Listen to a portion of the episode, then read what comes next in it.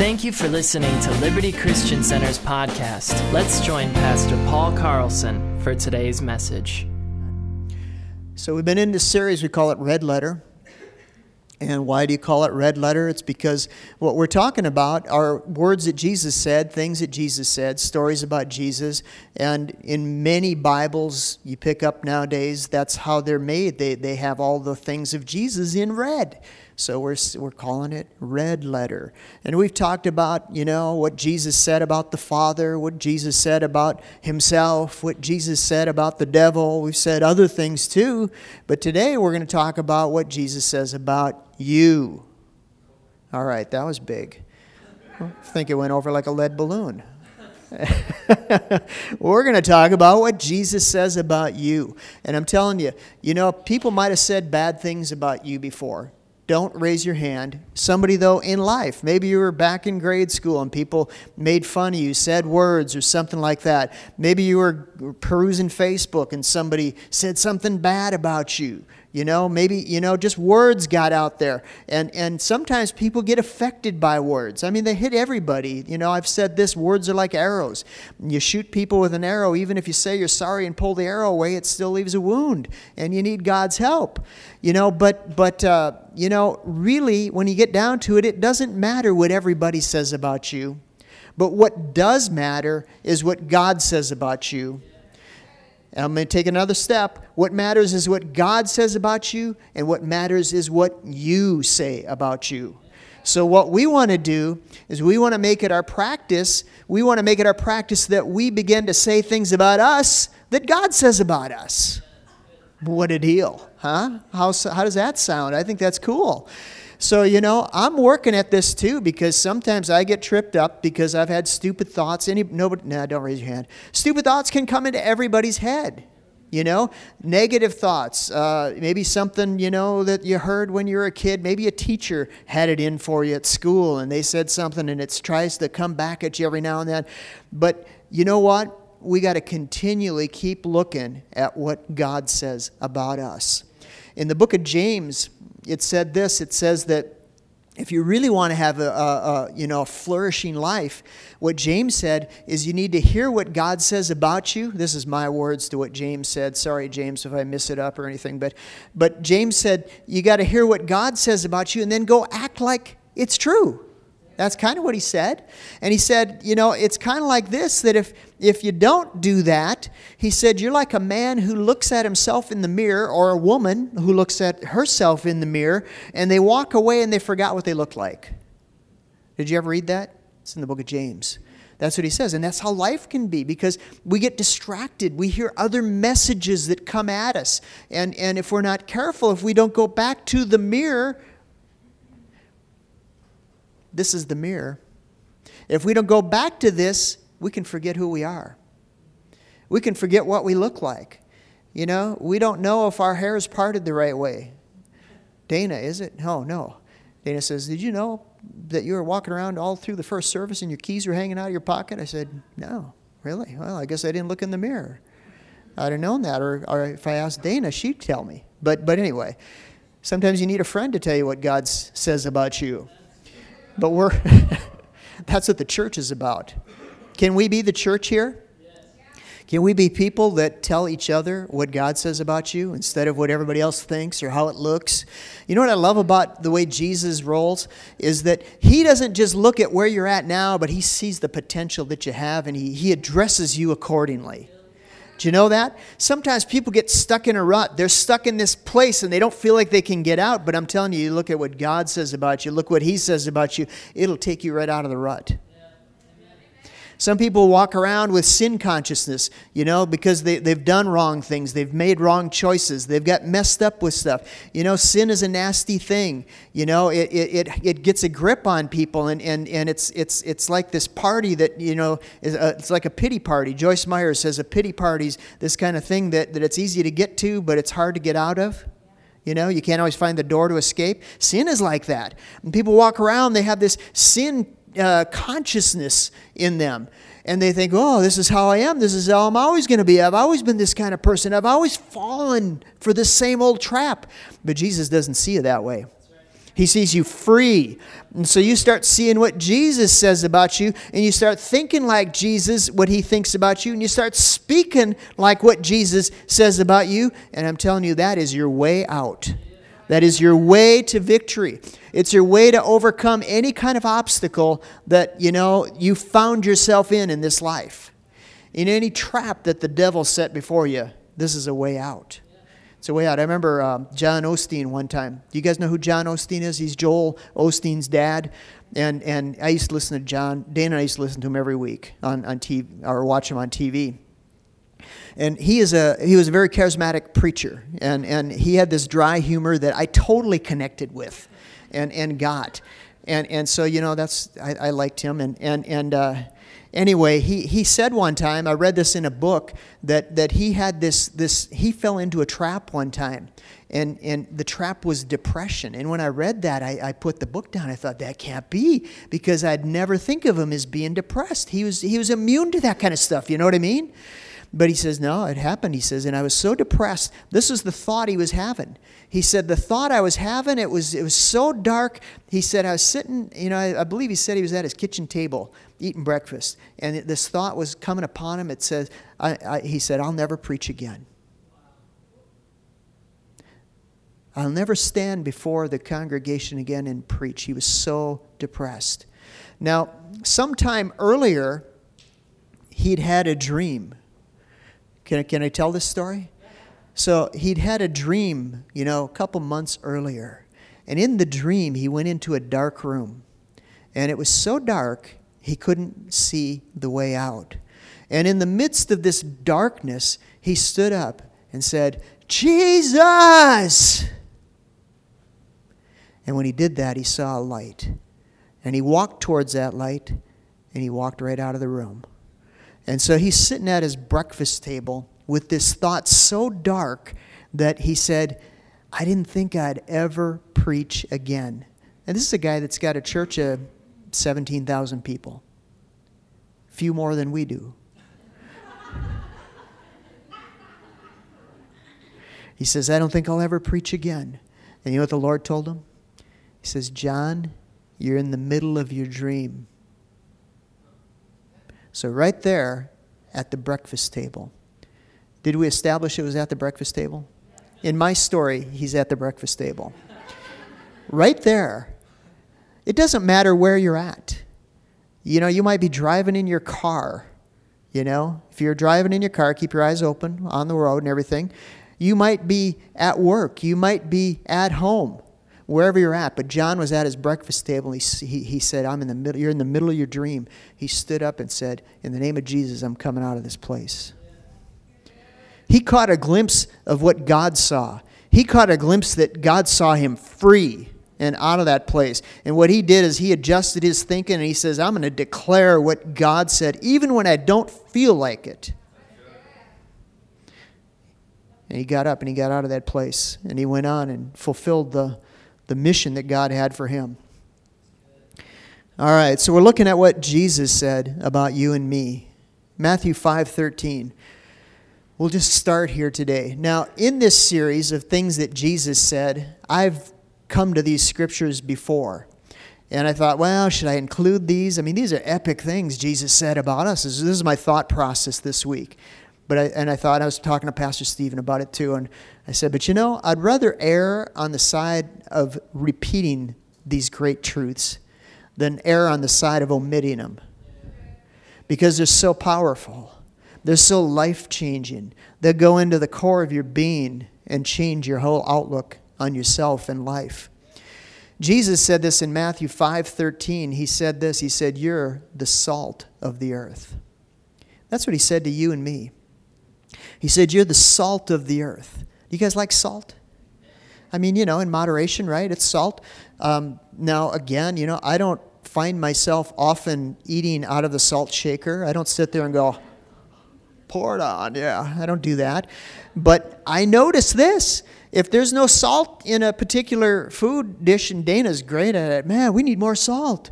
You know, we'll run and get the salt because salt, what it does is it draws the flavor out of things. You know, it isn't like I need to taste the salt as much as I need to taste the flavor that it brings out in everything that it encounters. This is you. What are you called? What are you what's your purpose? And I'll tell you one thing you are is you're salt, and whoever you come in contact with, you draw out the flavor in that person. You draw out who they are, the God stuff that's in them, man. You bring it to life. You know, see people, man, not for where they're at, but but where they're going. I when we started this church back in the year 2000, you know, I we had uh, resigned our position at our former church, and we, we had like several months that you know we, we before we even opened the doors of this church, actually about six months, and and um, I remember having this brainstorm of an idea. I said, you know, I got to get a job. You know why? Because I wanted to eat.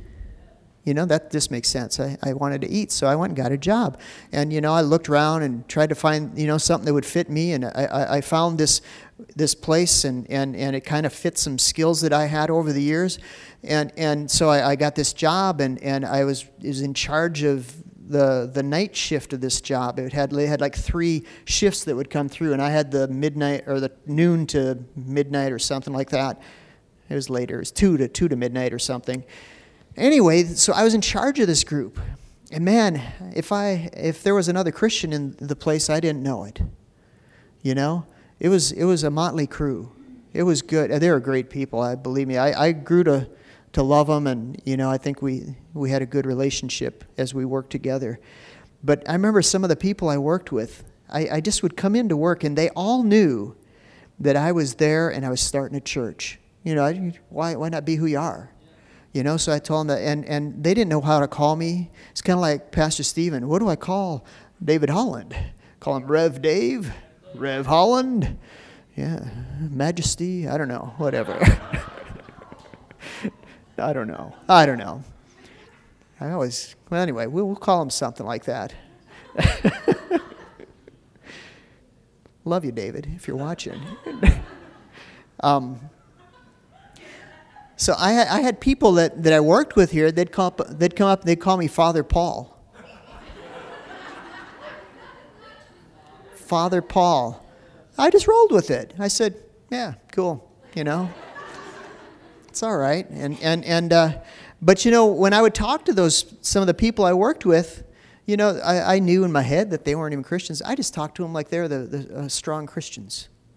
I'd just I'd share things because you know we were going through a time in life where I was driving out to Menominee back then, you know, once a week. What were you doing that for? Well, we, we hadn't even started the church yet, but I'd drive out, you know, and sometimes Dana'd come too, but we'd come out just to go to Culver's.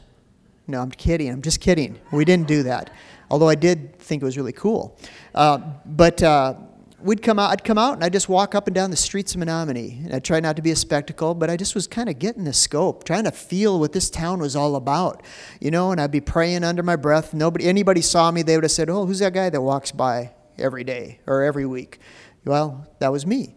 And, you know, I was looking for a place while I was here too to, to to, you know, that we could hold services and, and start a church. There's different ways to start churches. I read a book about how to start churches, and there was all these different ways, you know, and I was hoping it was going to be like have a Bible study and grow from that. Just sounded safe, you know, and, and, and, and but man, we'd pray about it. It was like, you know, we'd think about that, and it was like taking a bath with your socks on. Just didn't seem right. And we'd just say, well, I guess the way we're supposed to do it is just put an ad in the paper and start having church somewhere, you know, and here we go, you know, and that's what we did. But, but you know, so as I'm going through this adventure, I'd come into work at night, I'd talk to them like they knew exactly what I was talking about. I'd say, man, yeah, I was praying, you know, and God showed me this, and man, and we're walking it out. We're walking it out, man. We're going to see this thing happen. And you know what, man, they respected that. What am I talking about? I'm talking about being salt. I'm talking about bringing out in people the God stuff, you know?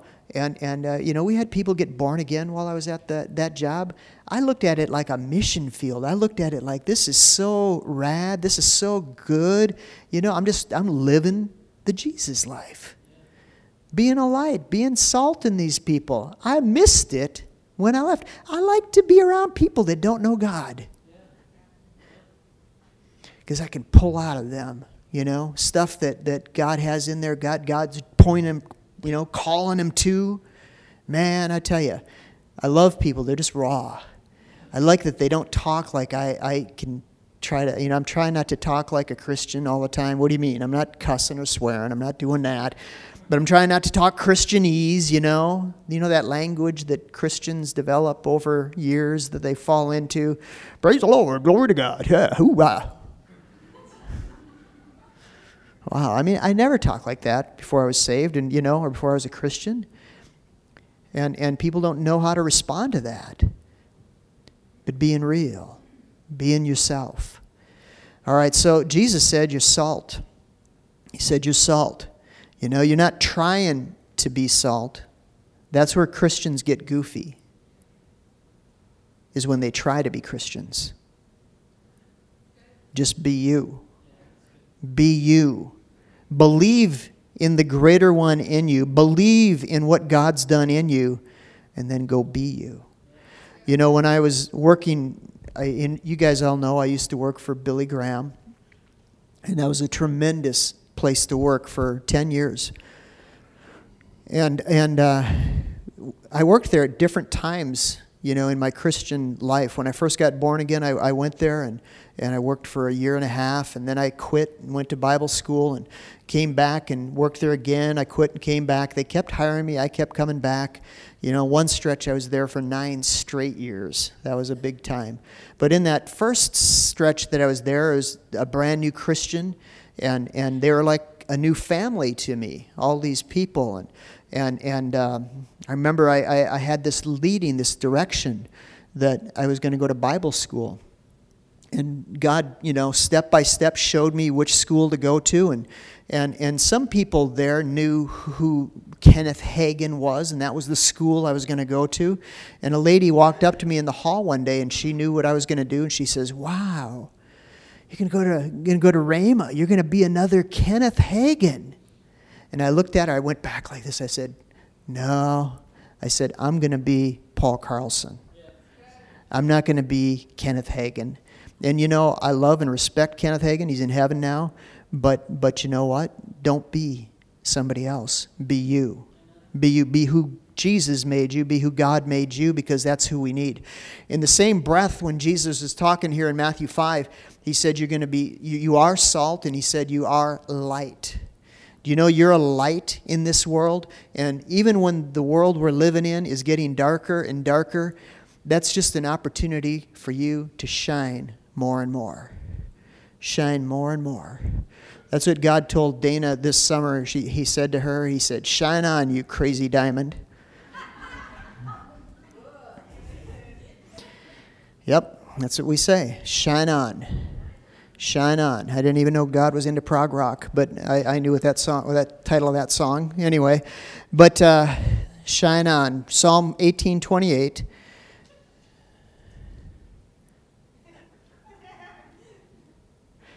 For you will light my lamp. The Lord my God will enlighten my darkness. See, this is what happens when you get born again. You get lit on the inside. You get lit I'm preaching to you guys. you get lit. You're walking around like a candle that hasn't got any flame, but, but God comes and He lights you up on the inside. He doesn't just do it for you, He does it for you, but He does it for you that you can shine, that you can demonstrate what God's done in you. Again, be you. Be you be you. All right, we're going to come up to some stuff here. John 1:12. John 1:12. I'm not hurrying through these because each one of these things we're talking about are so impactful.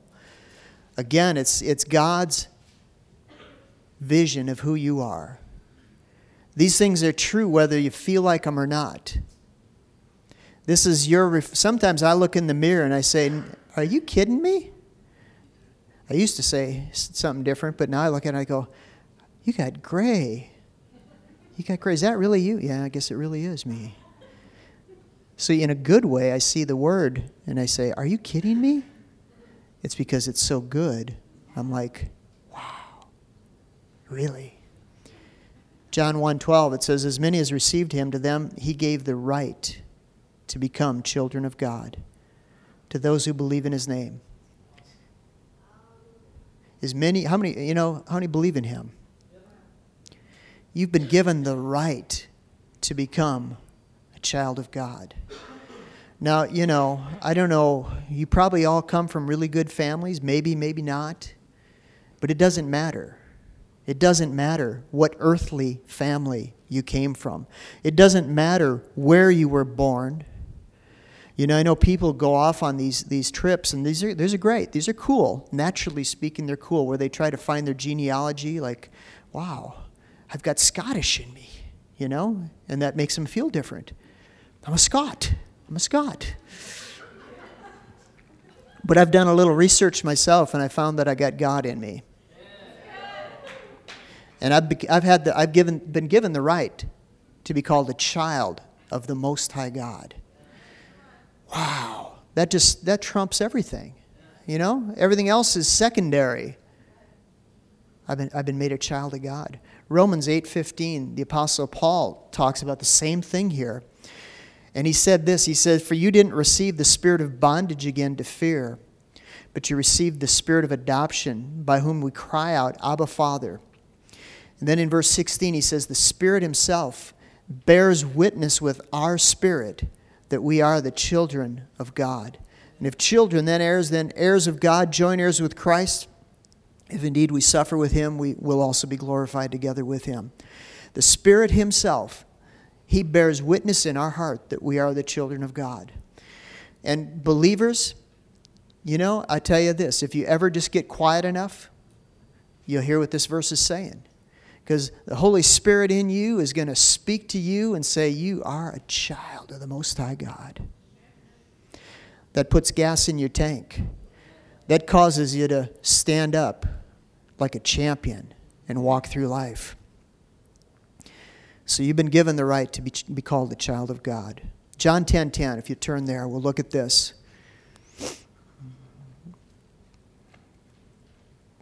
John 10:10 10, 10 is Jesus talking.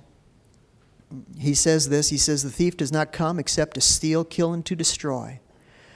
You know, we, we mentioned this, I think, last week, talking about what Jesus said about the devil. That's what he comes to steal, to kill, and destroy. But Jesus said this too. He said, I've come that you might have life, that you'd have it more abundantly. You and I are people that have God life. We have God life living in us right now. This stuff is so wild that we have in us. You know, it's like a controlled substance or something, and we're carriers of it. All right. This is stuff the world didn't see. It saw it in the beginning with the first man, Adam. He had this in him. God breathed into him and put life into him. But he lost it. You know, we lost it in Genesis chapter 3 when, when Adam and Eve ate, ate the bites of an apple or whatever kind of fruit it was. Maybe it was a pear. And, and, and uh, they, they, they ate that and they disobeyed God. And what was, was so terrible about it is, is this that they lost that life. And instead, they took on something called spiritual death. You may not know everything life is, but if you see what spiritual death is, you'll know that whatever that is, you got the opposite of it.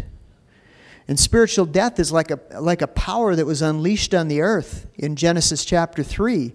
And it, it covered the earth and it affected everything. It affected the, the animals, the vegetation, the insects. You know, God didn't create mosquitoes to come and suck blood out of you. Okay?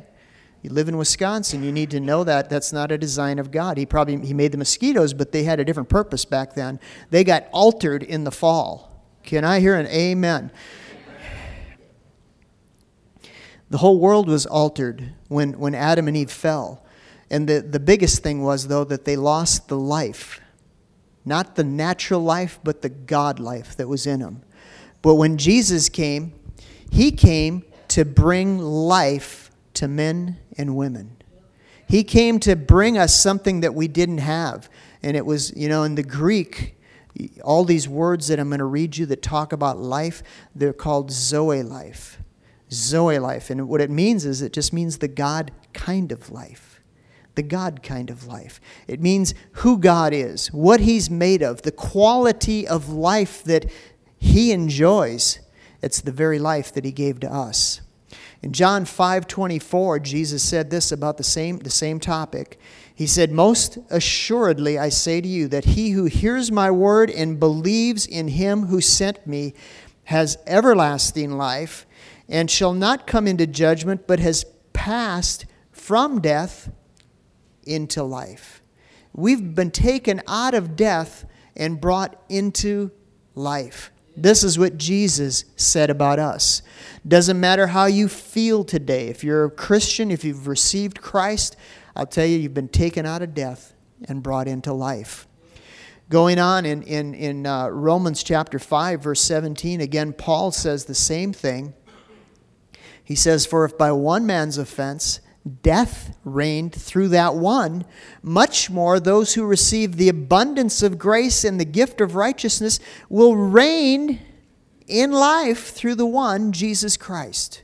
So, this life that Jesus said that we would have and partake of and have in us, he says, Paul says this, he says, this stuff is so powerful that it is going to cause you to reign in this life. Not to frump. He didn't say, you're going to frump now that you got this stuff in you. No, he says, you're going to reign in life. Romans 8 2. Same kind of thinking here. Romans 8 2 says, For the law of the Spirit of life, same word, Zoe life, in Christ Jesus has made me free from the law of sin and death. Now, you don't have to look far as, as a human being in whatever year we're in to look around and see that there is a sin, a law of sin and death in this earth. This earth is not the way God intended it to be for us to live. It wasn't like He made the earth the way it is now and said, All right, now I'm going to raise my family here. This earth was radically changed. But even though it's radically changed, Paul said this. He said, There's a law of the Spirit of life that's on the inside of you that'll cause you to reign here in this life, and it, will cause you to live free from the law of sin and death. Sin and death involves all kinds of junk. I mean, just look at Genesis again, chapter 3, and see what happened with Adam and Eve when, when, uh, when they, they, they sinned and they took on death instead of life. The first thing that happened is they got afraid. You know, this world is full of fear. You know, they even talk about terror on the news all the time and fear and stuff like that. Tell you what, man, God doesn't want us living that way. He wants us to live a life that's free from fear, free from terror, free from the corruption that's in the world by the life that's in us. I like to explain it like this that there's laws in this planet. There's laws in, in the earth. One of them is the law of gravity. And what the law of gravity does is it keeps us all from floating away. Okay? Sometimes, you know, it might be nice to turn it off for a minute, but you never turn it off. It's always on. Every day I get up, I don't even think about it anymore. I don't get up in the morning, you know, my alarm goes off, and I go, well, I wonder if gravity's working today. It works every day, whether I think about it or not. It's, it's just a law that's been set in motion. But there's other laws in this earth, and, and I think I have the right name for it here, but it'd be the law of thrust. You get into an airplane, and you go whipping down this runway in this tin tube, and somehow you get to the end of the runway and you defy the law of gravity and you burst off into the sunset or the sunrise, whatever time of day you're flying at. It doesn't mean that gravity quit working, but it means you're living by a higher law. There's a law of sin and death, but there's a law of life that's on the inside of you and me. Jesus said, Guys, you're free you're free. Live the free life. One more thing before we, we, we turn it over to Pastor Stephen. John 14, 12. Things that Jesus said about you and me. How to look at yourself, how to look at life. What lenses are you looking through? You know, it can make a difference which lens you look through. You know? Put on sunglasses, everything looks rosy, right? Or, or gray, depending on your sunglasses. But I'm telling you what, you start looking through the Word and you see your life and it begins to flourish. In John 14, 12, Jesus said this He said, Most assuredly, I say to you, he who believes in me, the works that I do, he'll do also. Greater works than these will he do, because I go to my Father. And whatever you ask in my name, that I will do, that the Father may be glorified in the Son. If you ask anything in my name, I'll do it. Let me phrase it this way. This is what Jesus said about you and me. He said we weren't just uh, partakers of life, but what he said about us is this is that we are called to go and demonstrate Jesus' life. He said, The very works that I do shall you do, and greater works besides. Some people get all hung up in what are those greater works that we're called to, and I would tell you this let's just do the works Jesus did first and let Him show us what the greater works are as we go. Take the first step. Take the first step. You know, I can't figure the end, but, but if I just start taking the first step, then it gets clearer all the time. You know, do you live like that? That's how I live. I don't know the end from the beginning. But I tell you what, I can see sometimes I just talk to God and He says, Well, go do this. And then I do that and I see the next thing and the next thing, the next thing. That's what Jesus said about you and me. We're to live our life on this earth demonstrating Jesus' life. Thank you for listening to Liberty Christian Center's podcast. To partner with this ministry or for any additional information, please visit libertychristiancenter.org.